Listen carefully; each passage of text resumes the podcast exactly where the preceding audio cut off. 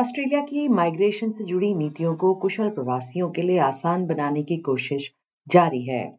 इसी के चलते सरकार ने हाल ही में वीजा सब क्लास 482 के लिए कुछ बदलाव लाने की घोषणा की है। इसी सिलसिले में हम बात कर रहे हैं माइग्रेशन एक्सपर्ट निशांत शर्मा से, जो हमें इस वीजा सब क्लास में आने वाले बदलावों के बारे में बता रहे हैं। SBS हिंदी प्रोग्राम में आपका बहुत बहुत स्वागत है निशांत। Thank you Natasha. तो आप एक माइग्रेशन एक्सपर्ट हैं और अभी हाल ही में 482 वीजा को लेकर कुछ चेंजेस अनाउंस किए गए हैं, तो क्या है ये चेंजेस निशांत, उसके बारे में आप हमें क्या बता सकते हैं?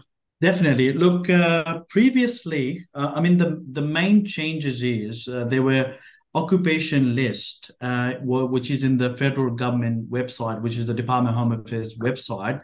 There's a big list of the occupation. Previously, there was some biasness, or I would say there was some disadvantage for certain occupation because they were classified between medium to long term, and they were classified between short-term occupation list, which essentially means the short-term occupation could stay in Australia on an employer sponsorship visa scheme, but they will never be able to apply for a permanent residency through transitional residential stream, which means there was no opportunity for the short-term occupation list people to apply for the permanent residency. Now, the major changes that has been announced, which will be implemented from 25th of November, is the main change that will impact majority of the applicant is all occupation that is listed on the Department of Home Affairs website, occupation list, now can access a direct permanent residency pathway through TRT stream, which is what we call a temporary residence transition stream. To the employer nomination scheme 186 visa. That's the main one. There are other smaller changes which may not impact the bigger cohort. जी, तो इन occupations में सबसे ज़्यादा किन लोगों को फायदा होने वाला है? This will be mainly, advantageous for people who are in trade occupations, people who are in health allied sectors, people who are in, constructions, effectively anyone. But then, as you know, there are popular cohort who are like cook, for example, they didn't have the EPR pathway before. And also like even people who are on the medium to long-term list previously had to work for 3 years for the same employer who sponsored them under 482 to apply for the 186 TRT stream, but now the work experience requirements has also been reduced, and this is also advantageous back to the same cohort like chefs, cook, cafe restaurant managers, you name it. Like pretty much everyone is in that list, but majority of the people who will be advantageous are the ones that are popular occupation that is readily available in Australian market. जी निशांत, ये 482 visa क्या Indians के साथ बहुत popular रहा है? ये stream क्या बहुत से इंडियन नेशनल्स इस वीजा के लिए अप्लाई करते हैं? Definitely. Previously this visa was known as 457 visa, and it was extremely popular amongst Indian community, and many people have actually accessed this 457 visa. Until such time, there was a lot of exploitation by the employer.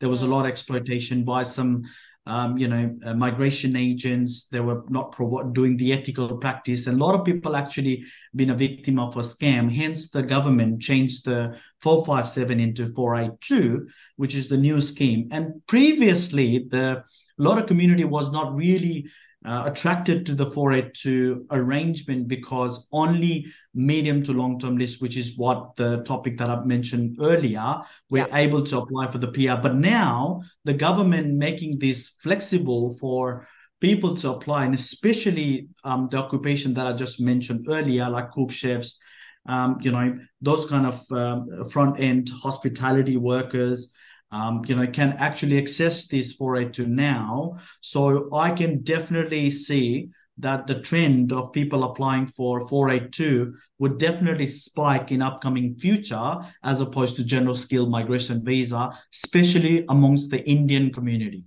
Now, with the 186 at this point of time, when they did the outline of the migration strategy early this year, and in response to the review of Migration System 2023, there has been an indication that if people, even like the short-term occupation, may be able to access the 186 direct permanent residency pathways, although at this point of time, these things has not been clarified by the Department of Home Affairs, or maybe it might be their plan to implement on the stage 2. So there may be some more changes coming up in 186.